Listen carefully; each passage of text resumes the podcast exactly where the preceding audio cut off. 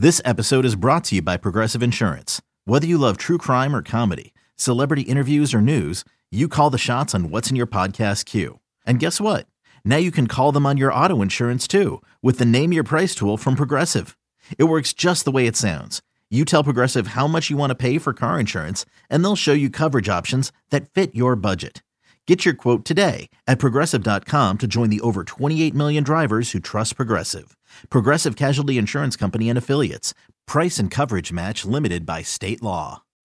When you need mealtime inspiration, it's worth shopping Kroger, where you'll find over 30,000 mouthwatering choices that excite your inner foodie. And no matter what tasty choice you make, you'll enjoy our everyday low prices, plus extra ways to save, like digital coupons worth over $600 each week. You can also save up to $1 off per gallon at the pump with fuel points. More savings and more inspiring flavors make shopping Kroger worth it every time. Kroger, fresh for everyone. Fuel restrictions apply. Another day is here, and you're ready for it. What to wear? Check. Breakfast, lunch, and dinner? Check. Planning for what's next and how to save for it? That's where Bank of America can help. For your financial to-dos, Bank of America has experts ready to help get you closer to your goals. Get started at one of our local financial centers or 24-7 in our mobile banking app. Find a location near you at bankofamerica.com slash talk to us. What would you like the power to do? Mobile banking requires downloading the app and is only available for select devices. Message and data rates may apply. Bank of America and a member FDIC. It's time. Time for Silver and Black today. To the ground game. Touchdown Las Vegas. We're breaking down the latest Raider news From on and off the field. and bringing you conversations with newsmakers and record breakers. So hold on, Raider Nation. it's time to get, it, on. Here's your host, Scott Gulbransen and Mo Moton. Welcome back, Silver and Black today, an Odyssey original podcast. Also, if you're listening to us on 98.5 The Fan over the air in uh, Las Vegas or on 1140 The Bet, hey there, how are you? Hope you're doing well in the Silver State. We are here to talk about Raiders football. I am Scott Branson, your host. Mo Moton, my co-host, still under the weather a little bit. Hope to get him back early next week. So keep him in your thoughts and prayers as he gets healthy. Today, we have a very special show. We will get to Raiders news and views coming up the release of Johnathan Abram, what's happening with this roster, the status of Darren Waller heading into this game on Sunday against the Indianapolis Colts at Allegiant Stadium there in Las Vegas. But first, we're going to talk to Jeff Pearlman, the author of The Last Folk Hero, the myth, right? The myth and the life of Bo Jackson. Of course, Raiders' great running back. All of you have a great uh, affinity for Bo Jackson, as I know I do growing up in that era. And so, Jeff Pearlman, uh, the writer of nine books, best selling, New York Times best selling author, former Sports Illustrated, of course, wrote Showtime, which turned you know, about the Los Angeles Lakers, of course, which turned into the HBO series. He's going to be with us in a few minutes. We're going to talk about Bo Jackson and his book. Really, really interesting stuff. Do us a favor, though, before we get to Jeff, make sure you subscribe to the podcast wherever you listen to us. If you're listening to us on the radio on 98.5 The Fan in Las Vegas, that's fine too. You can go up on the Odyssey app, subscribe to the podcast, or wherever you get your podcast. If you listen to them on Apple, listen to it on Google, on your Amazon Alexa, you can find us there. You can find us on Audible, wherever you get books on tape, you get any of that stuff, you'll find Silver and Black today, uh, thanks to the power of the massive Odyssey network. So we're excited to have you here and we appreciate you. Also, uh, for our mailbag show, if you'd like to send us any questions or comments, hit mail at silverandblacktoday.com. That's mail at silverandblacktoday.com. And we will get to your questions on our very popular mailbag show, which is usually on Wednesday, but with Mo sick, I was waiting to see if he get better. So we'll drop some mail uh, bag show here uh, on Friday. So we appreciate you being with us. And now it's time to talk a little bit about Bo Jackson. All right, now joining us, author Jeff Pearlman, of course, uh, journalist from SI, ESPN back in the day, and the author of nine books, including Showtime, which a lot of people know from the HBO series was adapted, uh, and a lot of us watched uh, over the past year. So, Jeff, thanks for being with us here on Silver and Black today. No, my pleasure. You know, they changed the name. The book was called Showtime, but the show was called Winning Time because they couldn't Winning have Time. a show called because they couldn't have a show on HBO called Showtime when uh, you know and Winning Time and So what can you do? and Showtime, HBO, right? They're, confusing for people, I'm sure too. So that makes a lot of sense. Uh, but a lot of, as you know, a lot of Raider fans from LA are Lakers fans, so I know they're familiar with your work down there as well. Uh, but I want to jump into this. I mean, the book, The Last Folk Hero. To me, when when I saw this come across my email that your book was coming out and it was about Bo Jackson. I could think of no better title because for those of us old enough to remember the days before social media and and cell phones, yes, I'm aging myself. Um, we remember there were stories, but you didn't necessarily have proof. Talk a little bit about the title of the book and how it really relates to this whole story of Bo Jackson. Well, it came from something Joe Posnanski, a really great writer, said, which was he was the one who referred to Bo as the last folk hero. And I think he was referring specifically to the famous throw Bo made when he was with the Royals and Harold Reynolds. He threw out Harold Reynolds at home in the Kingdome.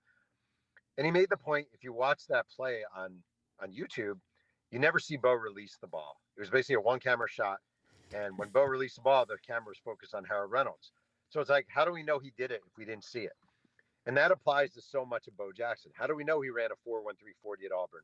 Um, how do we know he, you know, hit the hit hit the lights in the first night game at uh, you know University of Georgia's baseball team? How do we know he did this? How do we know he did that? And it really adds to it all. The mythology of Bo is that we don't we don't know for sure. We we pass down stories the way we pass down myths and Paul Bunyan and Zeus and you know John Henry, and that's what's kind of cool about it. We don't always know. We're just guessing and telling stories. Yeah, and it, it sort of enriches. I mean, those of us who've watched the video, watched him play when he played, we we saw it with our own eyes, not that stuff. But I, that reminds me of a story in the book, and I'm gonna I'm gonna kind of take an aside here because it's an incredible story, and I think it un, uh, underscores exactly what you're saying, and that is Fast forward, Bo Jackson post injury, he's with the White Sox. They're flying back, and I forgot what city they're flying back from, California or somewhere. And the yeah. plane gets in trouble, and you hear all these stories about Bo Jackson saved the Chicago White Sox uh, and their plane from crashing. Tell that story and just how it kind of feeds into that mythology and into this folk hero status. Yeah, it's one of my favorite stories. I didn't know about it. He, um, they're flying back. They play the Angels. They're flying back to Chicago, and the plane, it was a charter jet, an American West charter, catches on fire. One side, one engine catches on fire. And players start freaking out. You know, Tim Raines opens the thing, he sees the light, the flames on fire, and all the players are freaking out. And all of a sudden, Bo Jackson comes out of the cockpit and he's like, All right, everyone, calm down, calm down. The pilot's have it under control. We're going to be okay, blah, blah, blah. But then there's a second version I was told where he doesn't come out of the cockpit. He actually runs up to the cockpit to help the pilots and see what he can do to help the pilot. So I always say because it's Bo Jackson, maybe both stories are true. Maybe he did both at the same time. The plane makes an emergency landing in Des Moines, Iowa. It's 3:30 in the morning. Airport's empty. Players are shaken and they're rattled, and they they enter the, the, the terminal, and there's um there's a kiosk where they sell like pretzels and beer, but it's closed. But there's a um, there's a, a keg. There's a keg with a lock on it. And Bo Jackson, this is told by many people, walks up, breaks the lock off the keg and starts pouring beer to all his teammates. And I always say, like, the story always ends. He poured beer for all of us. And I say, mythology wise, where'd the cups come from? Like, who provided the cups? Where they He doesn't need cups. It's Bo Jackson, right? Uh, he made the cups. He cobbled the cups out of wood. Took the airport seats and made cups out of them. That's right. Yeah. Uh, Jeff, I mean, let, us go back to, and we'll we'll get into the, the, the football and and all that as well too, as Raider fans would love to hear about it. But uh, we go back, and I think it's important to talk about the beginnings of Bo Jackson, his childhood, because it was not obviously even close to being uh, a, privileged childhood. It was the opposite of that. How did this, being one of 10 children with a single mother who was working, I believe, as a maid in a motel, if I remember from the book, and, and really just this amazing life where he didn't, he couldn't even afford clothes or shoes. Talk about those beginnings and how that helped shaped who he would become in his athletic career later in life. I was actually just thinking why you're asking that. In sports, I think we become numb to the hard scrabble stories. You know, I mean, right. there's so many hard scrabble stories. There's so many of these guys work their butts off from. But what he faced is just different level. He was actually one of 11, and he was one of hmm. 10 mm. living in this house. Single mom, Florence Bond, um, three room house, 10 kids and a mom. Uh, they slept on the floor. Bo would oftentimes rub up against the wood burning stove at night and wake up in the morning with burns on his body. Um, he would wear his sister's hand me down shoes to school or socks, like just socks to school. He uh, he had a severe, severe stutter. Um, he was held back a grade, and it was awful. Like it was really awful. And he, you know, probably because of that, you can do some Freud on it. He wound up being this really big bully, like a bully of a kid, where he would steal people's money and steal their bikes, and his mom would beat the crap out of him. And he actually got his nickname. His nickname Bo is short for Bohog, which is short for Boarhog, because when he was 12, him, him and a, a couple of his friends went to the neighborhood's farm, uh, a neighbor's uh, farm, and st- for three straight days beat the crap out of a boar hog with a bunch of sticks trying to kill it. I mean, it's insane. And they they got caught, and Bo, who was Vincent Edward at the time, was terrified of being sent to reform school because he had a brother who went to reform school, and his brother told him stories that if you go to reform school, they will rape you. So he had this Oh. horrible fear of getting raped at reform school. So he gets this nickname Bo, but he also has this fear of getting, you know, basically sent off to reform school. Local coaches start seeing this kid has talent. He plays summer league baseball and such, and he gets to McAdory High, and that's where they really, you know, when you come from that, the depths of that poverty, and you see, whoa, wait a second, maybe I can go to college doing this, or maybe I can sign a contract doing this, maybe I can make money for my mom, maybe I can get her out of this area. Uh, it's a great motivator, and that's what it was for Bo.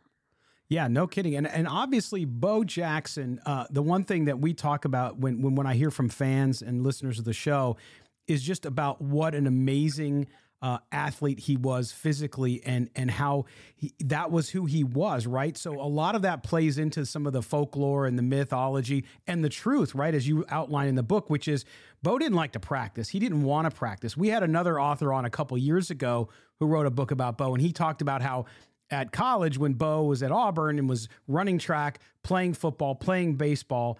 Um, he also won, I think, the table tennis championship. So one of those, one of those again lore things. But that he was just such a, a kid with such God given ability that he didn't need to really work all that much at it, like some of the other athletes you see in that phase of their life. It's actually a really complicated thing in a way to talk about because Mm. you read the Auburn media guides back in the 80s, and they go with some really ugly tropes, which is, Ooh. I'm not kidding when I say this, almost every white guy is described as scrappy, hardworking, dogged, driven. and almost every African American player is gifted, talented, cobra like, you know, all the all the nonsense. So on the one hand, I hate describing Bo in these sort of terms as just he's just a natural athlete. But he really was. Like he Mm. really was. He wasn't just Lionel James or Pat Washington, like really good players who did have to work super hard. Bo was so above them and he was so blessed with these gifts and he was naturally fast and naturally strong and he had this body he did not lift weights he just had this zeus like body you know he uh, he didn't swim he did but he had endurance like the get he really learned to work hard after the injury in the 1991 playoff game when he had to come back that's when he really learned to work hard but until that point one of the great and i think kind of fair criticisms of bo is that he let his athleticism dictate his his career Mm. and maybe could have worked a little harder i mean the results though it's hard to argue with most of the results That's true. And I mean, I mean, longevity, those types of things, you have to wonder. And I and I know you kind of mentioned it in the book a little bit, which is, had he done those things, would he have? Would his hip had given out the way it did? All those kind of things. And of course, we don't know uh, because we, we he didn't do it, so we just don't know. But when you look at Bo Jackson too, at that time in Auburn in college, I'm always I was struck by first of all the level of research and the conversations you had for this book. And I know you did it during COVID, which was an incredible challenge, but you still, as you've done in all your works, you go so deep, which many authors don't do. So thank you for doing that. But those stories at Auburn, getting there, his mom wouldn't let him play football, right? When he was younger, uh, he finally plays in high school and and starts to be the player that people look to and see. But he, the way he ended up at Auburn was even interesting, wasn't it? Oh, it's great. So first of all, he's uh he's drafted in the second round by the New York Yankees coming Yeah. out of high school. And I think he would have been the first overall pick, except there were real doubts whether he would he would sign. And the Yankees had a scout named Gus Palouse who was all about Bo Jackson, like all about Bo Jackson. And they draft him in the second round and they call him and no nobody answers the phone. And they call again, nobody answers the phone. The Yankees send someone to knock on the door. Nobody answers the door They call his high school baseball coach with the greatest offer ever. You're like you're Bo Jackson. You're 19 years old. You've only left the state of Alabama one time, and it was to go to Six Flags in Atlanta, right? And the Yankees call and they say, "We want to fly you and your baseball coach to New York to come to Yankee Stadium and watch Yankees Red Sox." And they thought this will be the enticer. But Bo couldn't name one member of the Yankees, the Red Sox. He didn't know the Yankees and Red Sox were rivals. Like it wasn't his world. So no, it wasn't him. His mom really wanted him to go to college, and also Auburn put this real full court press on him, and they broke out the boosters and they guarded his mom. Like when his mom would come to his high school games, Auburn would have people sitting on both sides of her, so people couldn't approach her, so scouts couldn't go up to her. They really guarded him because he was a very prized, obviously prized recruit for them. Yeah, and he goes to Auburn, and obviously we know uh, about the baseball because he parlayed that into a professional career as well. Uh, but that baseball career, I mean, the story you, t- you you have to tell the story about the Georgia game because reading that in the book, I had heard a little bit about it, but the timing of it and when the game occurred in relation to a big cultural moment in film with the same scene is remarkable. Tell that story about that game the first night down there in Georgia. Yeah, I didn't believe it actually when people first told me that. And then I interviewed so many people. I was like, wow, this crap really happened. So it's uh, it's his junior year, and all uh, University of Georgia's Foley Field is finally having a night game. The coach Steve Webber had wanted lights for years. They finally get lights, and they bring in Auburn, and that's a big deal because Bo at this point is basically Auburn is saying we have the new Herschel Walker. And Mm. you know, pre-politics, pre all that, Herschel Walker was a god in Georgia, just an absolute god. And there, it was it was blasphemy to say we have the new Herschel Walker, but Bo Jackson was the new Herschel Walker. So he's playing right field, and um, at the Georgia's field, behind right field, they had the fence, and then they had a thing called Kudzu Hill, where fans could sit and drink because it was outside the premises, and they just rode Bo Jackson. And the first at bat, Bo Jackson flies out. The fans just give him nonstop grief. Where he comes up again. Okay, Bo Jackson comes up for his second at bat, and he hits a um, he hits a ball so far that it hits the lights. It actually hits lights. And this is 39 days before The Natural comes out in movie theater. So he hits the lights. I talked to a great writer, Tommy Tomlinson, who's been a writer for years in the South. He happened to be at that game because he was a Georgia student. He's covered sports for years. He said it's the hardest hit ball he's ever seen, hands down.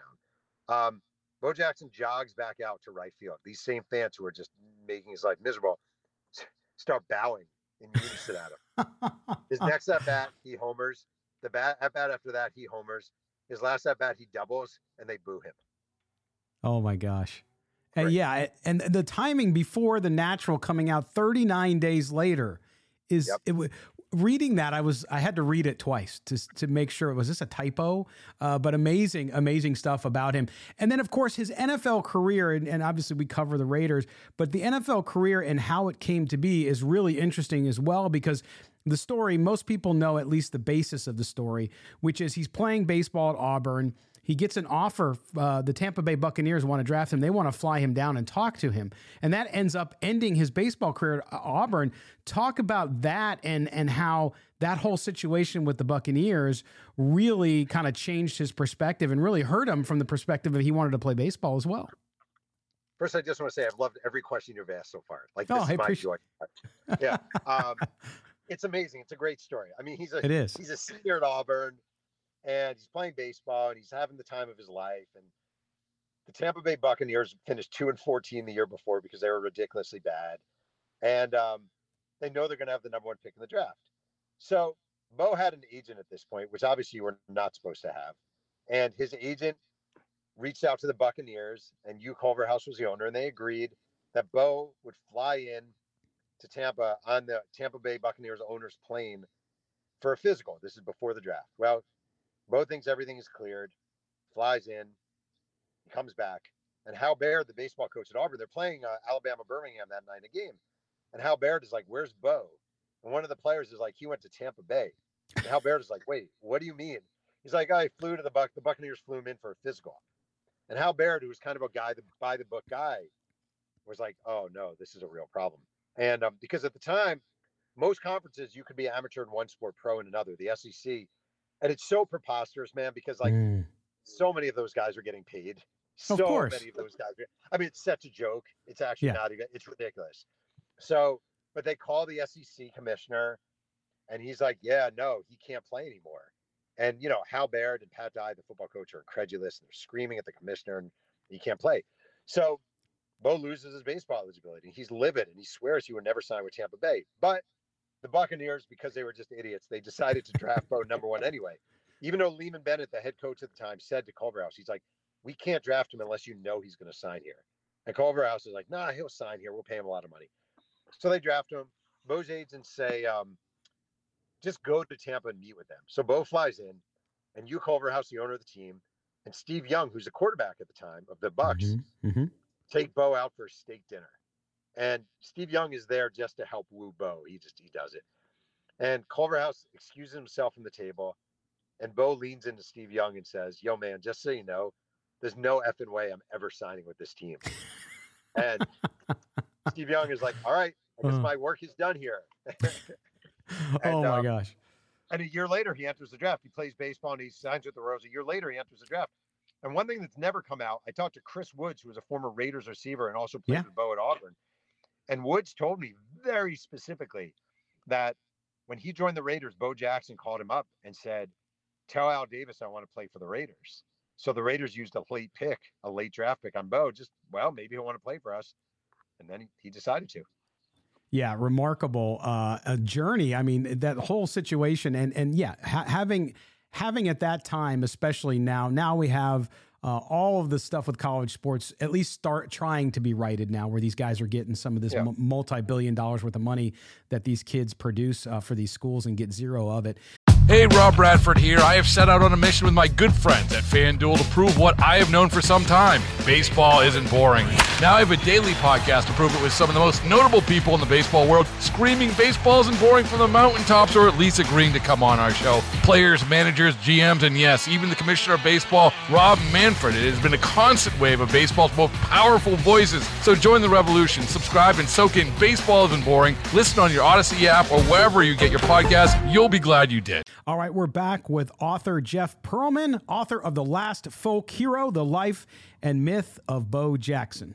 Uh, but then we fast forward now, uh, Jeff, to to the, his football career. The Raiders take him in the draft, uh, but he there's a wrinkle there, right? So Al Davis, of course, always, as you know, uh, was was hot after the best talent he could get. It didn't matter who it was, uh, and Bo Jackson clearly falls to them uh, late in the draft. Then uh, Bo wants to play both sports, though, right? So Al Davis tells him what? What is Al Davis when he comes in and says, "I want to play baseball too"? Al Davis doesn't care, right?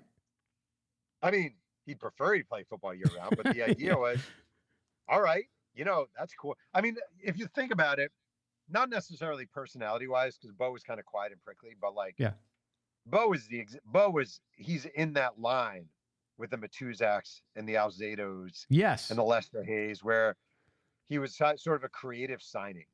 And Al Davis said to him, just when baseball season's over, just come, take two weeks off, come play with us the rest of the season. That's cool. And when, you know, it's funny because Bo Jackson, when he agreed to play with the Raiders and he had a press conference, he said, um, it's my hobby. It's going to be my hobby.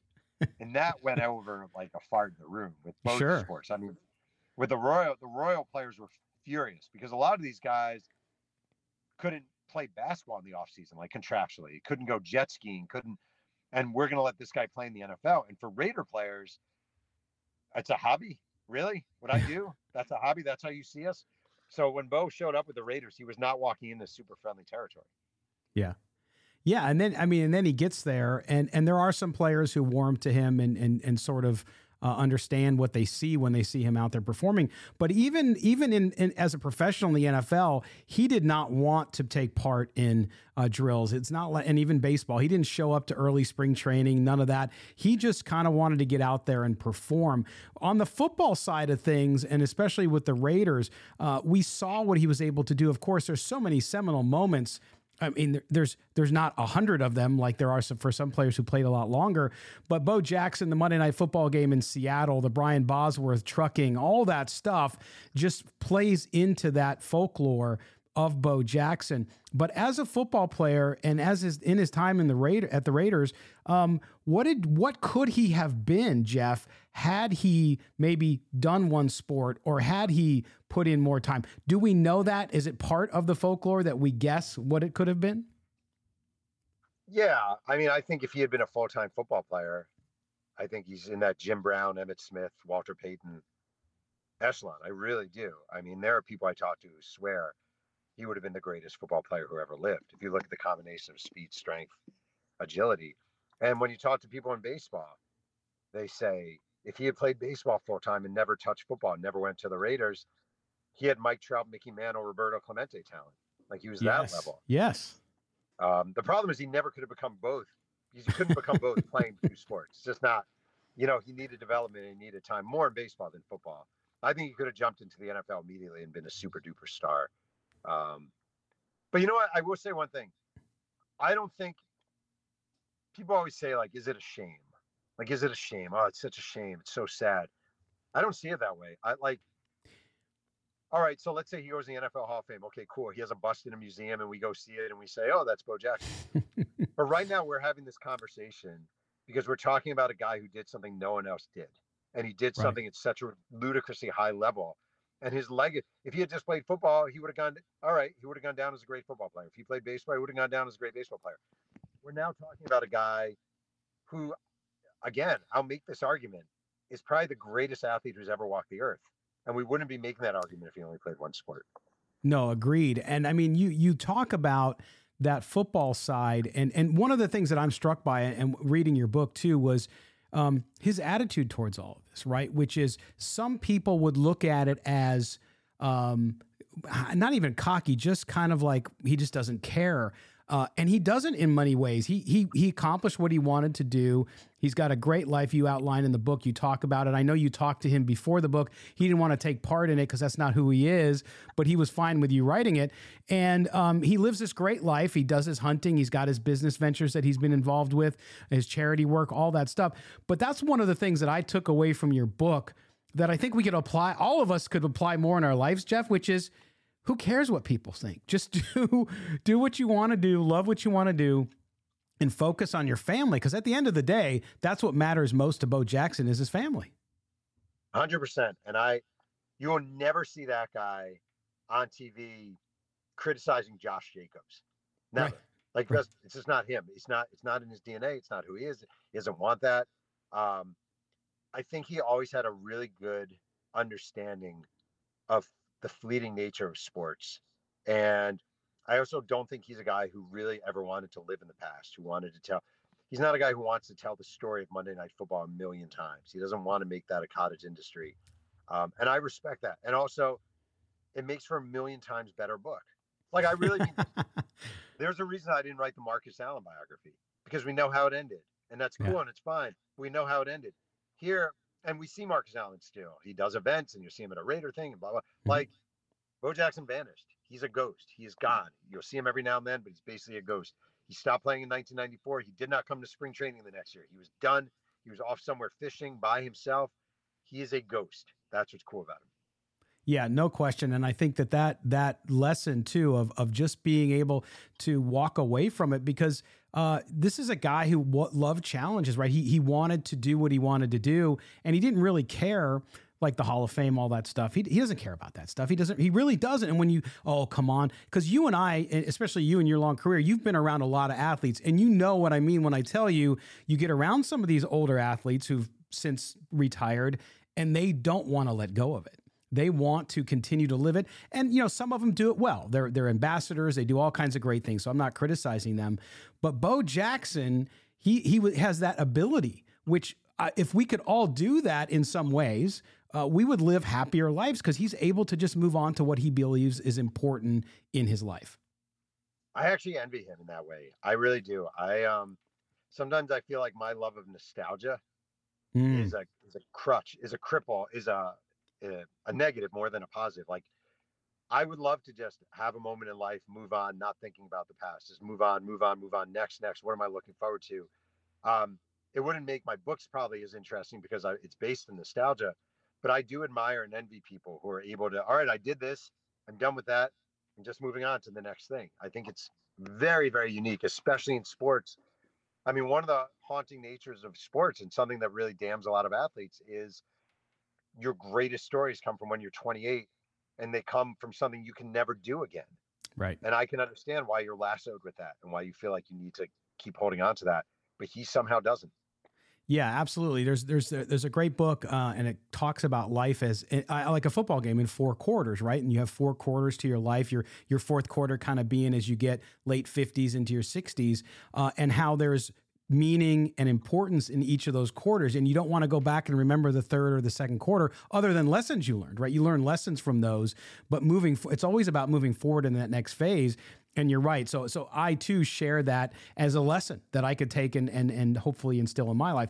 The one thing I want to uh, just jump back on before I let you go, Jeff, and thank you so much for being generous with your time, is um, the injury. So, Bo Jackson, the playoff game with the Raiders against the Bengals.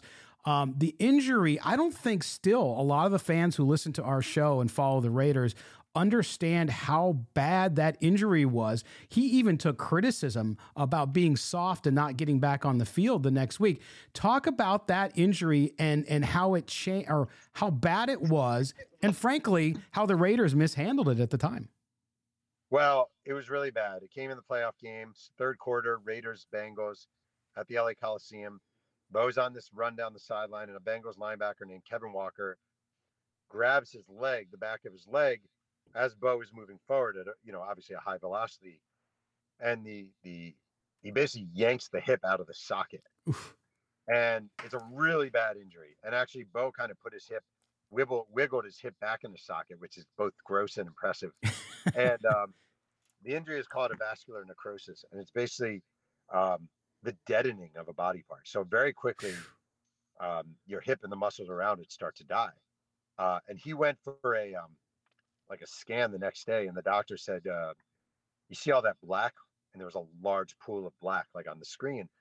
And Bo was like, "Yeah," and he said, "That is all blood." So he had basically Whoa. all this blood pooling around his hip. It's really disgusting. And um, yeah, the Raiders kind of botched it. Like uh, he's sitting on the sideline toward the game, you know, at the end of the game, and he's in the locker room after the game, and he should have been in modern times. He would have been rushed to a hospital as soon as he's out of that. Game. Yeah, internal bleeding. I mean, you yeah, could you could you could really die bad, from it. Really bad. Yeah, they're lucky he didn't sue him. To be honest, it was really yeah. bad. And um, it's funny because the next week the Raiders played the Buffalo Bills in the uh, AFC Championship game and got absolutely demolished. And Bo was at that game on crutches, watching the game. And several newspaper writers ripped him, said, why isn't he playing? He doesn't want it. Todd Christensen, the former Raider tight end, was hmm. really hard on him. Uh, there was a lot of have Marcus runs through a wall. Why won't Bo run through a wall? And uh, meanwhile, his his hip is dying. So they were wrong.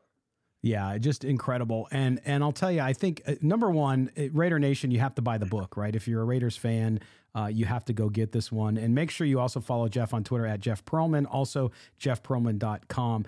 Before we let you go, Jeff, I think, you know, one of the the issues or one of the things with the with Bo Jackson too is is just this um sensed for me at least, and I don't know if you get this as well. I'm sure there's some other examples but in a world today where we live uh, with with amazing athletes like LeBron James, or as you mentioned, uh, Mike Trout, these guys who uh, make a separate brand of themselves. Bo Jackson was the first guy to kind of do that before you had all these ways to do it. Before you had your own channels like Twitter and Instagram uh, and all of these other things. That deal with Nike, he really was, and I guess I, don't know, he might uh, want to uh, beat me for this, uh, calling him this, but he was the grandfather of all that, was he not? Well, I'd say him and Michael Jordan were Jordan, the first yes. two guys. Fair, absolutely. Those are the first two guys where um, it wasn't about the item; it was about the endorser of the item. Mm-hmm. Um, and it's a cross trainer. The the shoe that Bo was a part of was a cross trainer. And Nike came up with this shoe several years pre Bo, and they actually had Howie Long as one of the endorsers on a triathlon, and it did nothing and they came up with this whole idea Bo knows, Bo knows, Bo knows. And the thing is, he was not a charismatic speaker and he had a stutter. So you couldn't have these commercials with a lot of Bo dialogue, and these commercials did not. And the big moment for Bo, uh, 1989 Major League All Star Game, Nike decides you're going to premiere this ad, Bo, you don't know diddly ad, with all the different athletes saying, Bo knows soccer, Bo knows this. And um, in the first, the the, uh, the Nike executives all gathered in Manhattan at Mickey Mantle's restaurant to watch the game. And the first inning of the All Star game, Bo Jackson leads off. Second pitch from Rick Reuschel. This is at Angel Stadium. He hits just a massive home run to dead center. Yep. Ronald Reagan and Vin Scully in the booth. and it's a beautiful, gorgeous Southern California day. And Bo is trotting around the bases like a champion. And in Mickey Mantle's restaurant, the Nike executives are losing their their crap and they're jumping up and down and screaming and hugging because they know they just hit the marketing jackpot. And that was really the launch of Bo Knows. Yeah, a, a, remarkable story, and really, there, there's no. I don't care how good a Hollywood writer is, you could not have scripted it better. You just could not have. I mean, it came no. all together so well, and it's it's an amazing story and an amazing book. Jeff, you do such great work. We appreciate you spending the time with us, and uh, we can't wait to see your next book. Thank you so much. I appreciate it. All right, there you go. Jeff Pearlman. Make sure you follow him on Twitter at Jeff Pearlman, and also check out his website, Jeff Pearlman dot com. Great, great book. Make sure you pick it up. All right, we're going to step aside for a break. When we come back, we'll talk about Sunday's game against the Colts. You're listening to Silver and Black today here on Odyssey Original Podcast. Welcome back to Silver and Black today, an Odyssey Original Podcast. Do us a favor if you don't already subscribe to the podcast. If you would do that for us, I would appreciate it. Uh, wherever you get your podcast. Also, if you're watching us on the YouTube channel, please hit subscribe. Plus, hit the notifications bell so you know when we have a new video. Thank you so much for that. I am Scott Gulbransen, your host, my co host Mo Moton. Still a little bit under the weather. We hope to have him back on Tuesday maybe tomorrow for the Friday mailbag show. We'll see how he's doing. Uh, but he's getting his rest and he's getting his uh, his game ready for Sunday, covering uh, the NFL for Bleacher Report. So a shout out to my friend Mo Moton, who'll be back soon. All right, let's get into this. Uh, coming up on uh, uh, this game, this game is Sunday against the Colts. the Raiders. So so we've talked. I've heard a lot of gnashing of teeth. You've heard us go off on this show for the last week about this Raider team. First, the the the debacle in New Orleans. Then you go to Jacksonville, another 17-0 lead blown. So we've been hard on the Raiders. Johnathan Abram released, of course, this week as well. He is gone, the first round pick. The draft class for Jon Gruden and Mike Mayock classes have really, to, in my view, set this team back three years. So if you look at that situation and saying goodbye to Johnathan Abram, they asked yesterday on Wednesday uh, Josh McDaniels about it. And he said, "Hey, listen, we were going in a different direction." He didn't. He, I'm paraphrasing, but uh, he didn't go into detail. The reality is they weren't happy with Johnathan Abram. His playing time was being reduced. They were playing Trevon Moehrig, who actually is not performing well either, but that's who they were committed to. So they were going with Trevon Moehrig, uh, and you saw Johnathan Abram on special teams more often, which is always a bad sign when you're a first round draft pick and supposed to be a starting safety. Of course, the Green Bay Packers picked up Abram off waivers on Wednesday too, the same day he was released, uh, and so so uh, we wish him the best as well uh, to to further his career in Green Bay. But the reality is, the draft class. This is why the Raiders are two and six. I, I understand you want to talk about Josh McDaniels and you want to talk about the coaching and the game play calling and the game management. That's all fair, and you know how I stand on that one. I've told you over the course of this week, starting with Murph and I on the post-game show, and Evan and I on the post-game show, leading into Tuesday's show and now today. You know where I stand on it. They got to do better. Uh, Josh McDaniels has not done well, but he's not going anywhere. So that's the thing. I'll, I hear, see, I hear and see a lot of you with the fire McDaniels fire, and it's it's a constant drumbeat from you. But the reality is, the reality is, he's not going to go anywhere. Now, if something changes between now and the end of the season that changes Mark Davis's mind, that could happen too. I'm not saying it's out of the realm of possibilities, but at this point, I would say it's 95% chance Josh McDaniels is coming back next year because Mark Davis has already said it and they don't have the roster. I think that's the one thing that I take away and want to reiterate from Tuesday's show, which is we overestimated what this staff could do with the lack of talent they have. You see it on defense, not offense, but you see it on defense, especially. Defenses just don't have the players. They don't have it. They went out and tried to get some guys. Duron Harmon worked out. Rocky Ya-Sin worked out pretty much. But those aren't all pro type players. Those aren't game changers, okay? Nate Hobbs has been injured, unfortunately. They're thin in the defensive backfield. They're weak up the middle at linebacker and on the defensive line. Although, if you read my piece up on sportsnaut.com, the Raiders players stock up and stock down piece that I published on Wednesday, um, you'll see I put Clelin Ferrell and Farrell Jr. as well there too, because I think they're getting better on the inside. Are they anywhere near where they need to be to make to make a massive impact on this team? No, but that's okay. You got to have some positive news, Raider Nation. You can't just wallow in your anger and self pity, right? Um, you have to look at that. But anyway, so back to the point: the roster needs help. The roster needs help because of bad drafts. I say it almost every time on this show. The most valuable thing in the NFL is a great player or a very good player on a rookie contract. It allows you to have talent to cycle through your roster with guys that don't cost you as much and you can spend where you need to spend. Now, the Raiders will have cap room. They have decisions to make about Derek Carr, maybe even Darren Waller. By the way, we got a report on Darren Waller from Josh McDaniels who said, I think he's going to be out there today. That was on Wednesday. We think he's turned the corner. Um, that's not exactly a, a ringing endorsement, but I'm going to side with Darren Waller on if he's injured, he's injured. I, but again, you have to separate your emotional piece of wanting Darren Waller to be out there from is he really hurt? Because of the preseason stuff, some of you doubt that he's hurt. I don't doubt that he's hurt. Uh, come on, I, he's hurt. What bothers me about him being hurt is not that I want him to rush back, because that's a tough injury, by the way.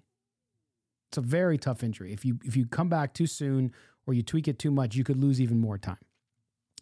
What bothers me about it is the Raiders gave him the contract they gave him when they gave it to him.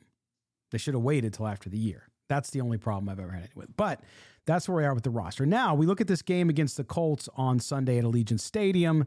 I know you guys are all be at their tailgate. It doesn't matter if the Raiders are 0 17, 16. You're going to be out there tailgating and having fun because you support your team. But this Colts team rolls in, fires Frank Reich, their head coach. They don't have a quarterback. Mike Ryan was a bust. They got this kid starting at quarterback. They have Jeff Saturday, the former offensive lineman for their team, beloved character in Indianapolis, was coaching high school and was asked by Jim Irsay, the owner, to come back and coach the team. This set the world on fire on many fronts. There's one front that believes that it violates the Rooney rule, and people are upset about the racial component here. I don't understand that too much. I get it. I wouldn't want this job as on an interim basis, knowing that you're not going to win. Yes, you could you can maybe get some more out of these guys and do better than Reich was, but I just don't see it. That's just me though. It's my perspective. If you differ on it, cool. You can make the point to me on social media or somewhere else. But the other part is he had no experience. National media has gone bonkers over this. They have gone absolutely ape, you know what. I don't understand it like whatever. But Jim Irsay is a weird dude. He's a controversial owner in some ways, and so I understand it. But Jeff Saturday's the coach rolling into Vegas. And oh, by the way, he's got no experienced offensive play caller. Right? So if the Raiders can't win this game,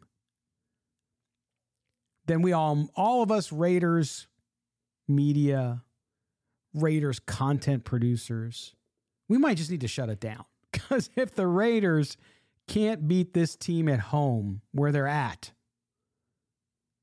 then there's real problems. But I don't believe that'll happen. I really don't. I think this is the week the Raiders get back in the win column, and they badly need it. They need it for confidence, they need it for all of you as fans. So you can go to work on Monday morning feeling good about yourself and your Raiders gear and the fact that they won. Uh, and they need to start building that home field advantage. I don't care what the record is, they just got to do it. And I think they will. You look at this Colts team, I think this is the week the offense puts it together. Now, last week I picked the Jaguars, so I was right about that. I was very pessimistic about this Raiders team. I'm still not convinced that they got it all together. I still think Derek Carr is not comfortable. I still think they're missing a, a rhythm to the offense. But something just tells me it's going to happen. Something tells me this game against the Colts is going to be a good one for the Raiders. I think the defense, because this team with the play calling and all that, yes, the Raiders don't know what's coming at them because they, they have no game film to watch of what this guy's going to call because he's never called anything before. crazy as that sounds.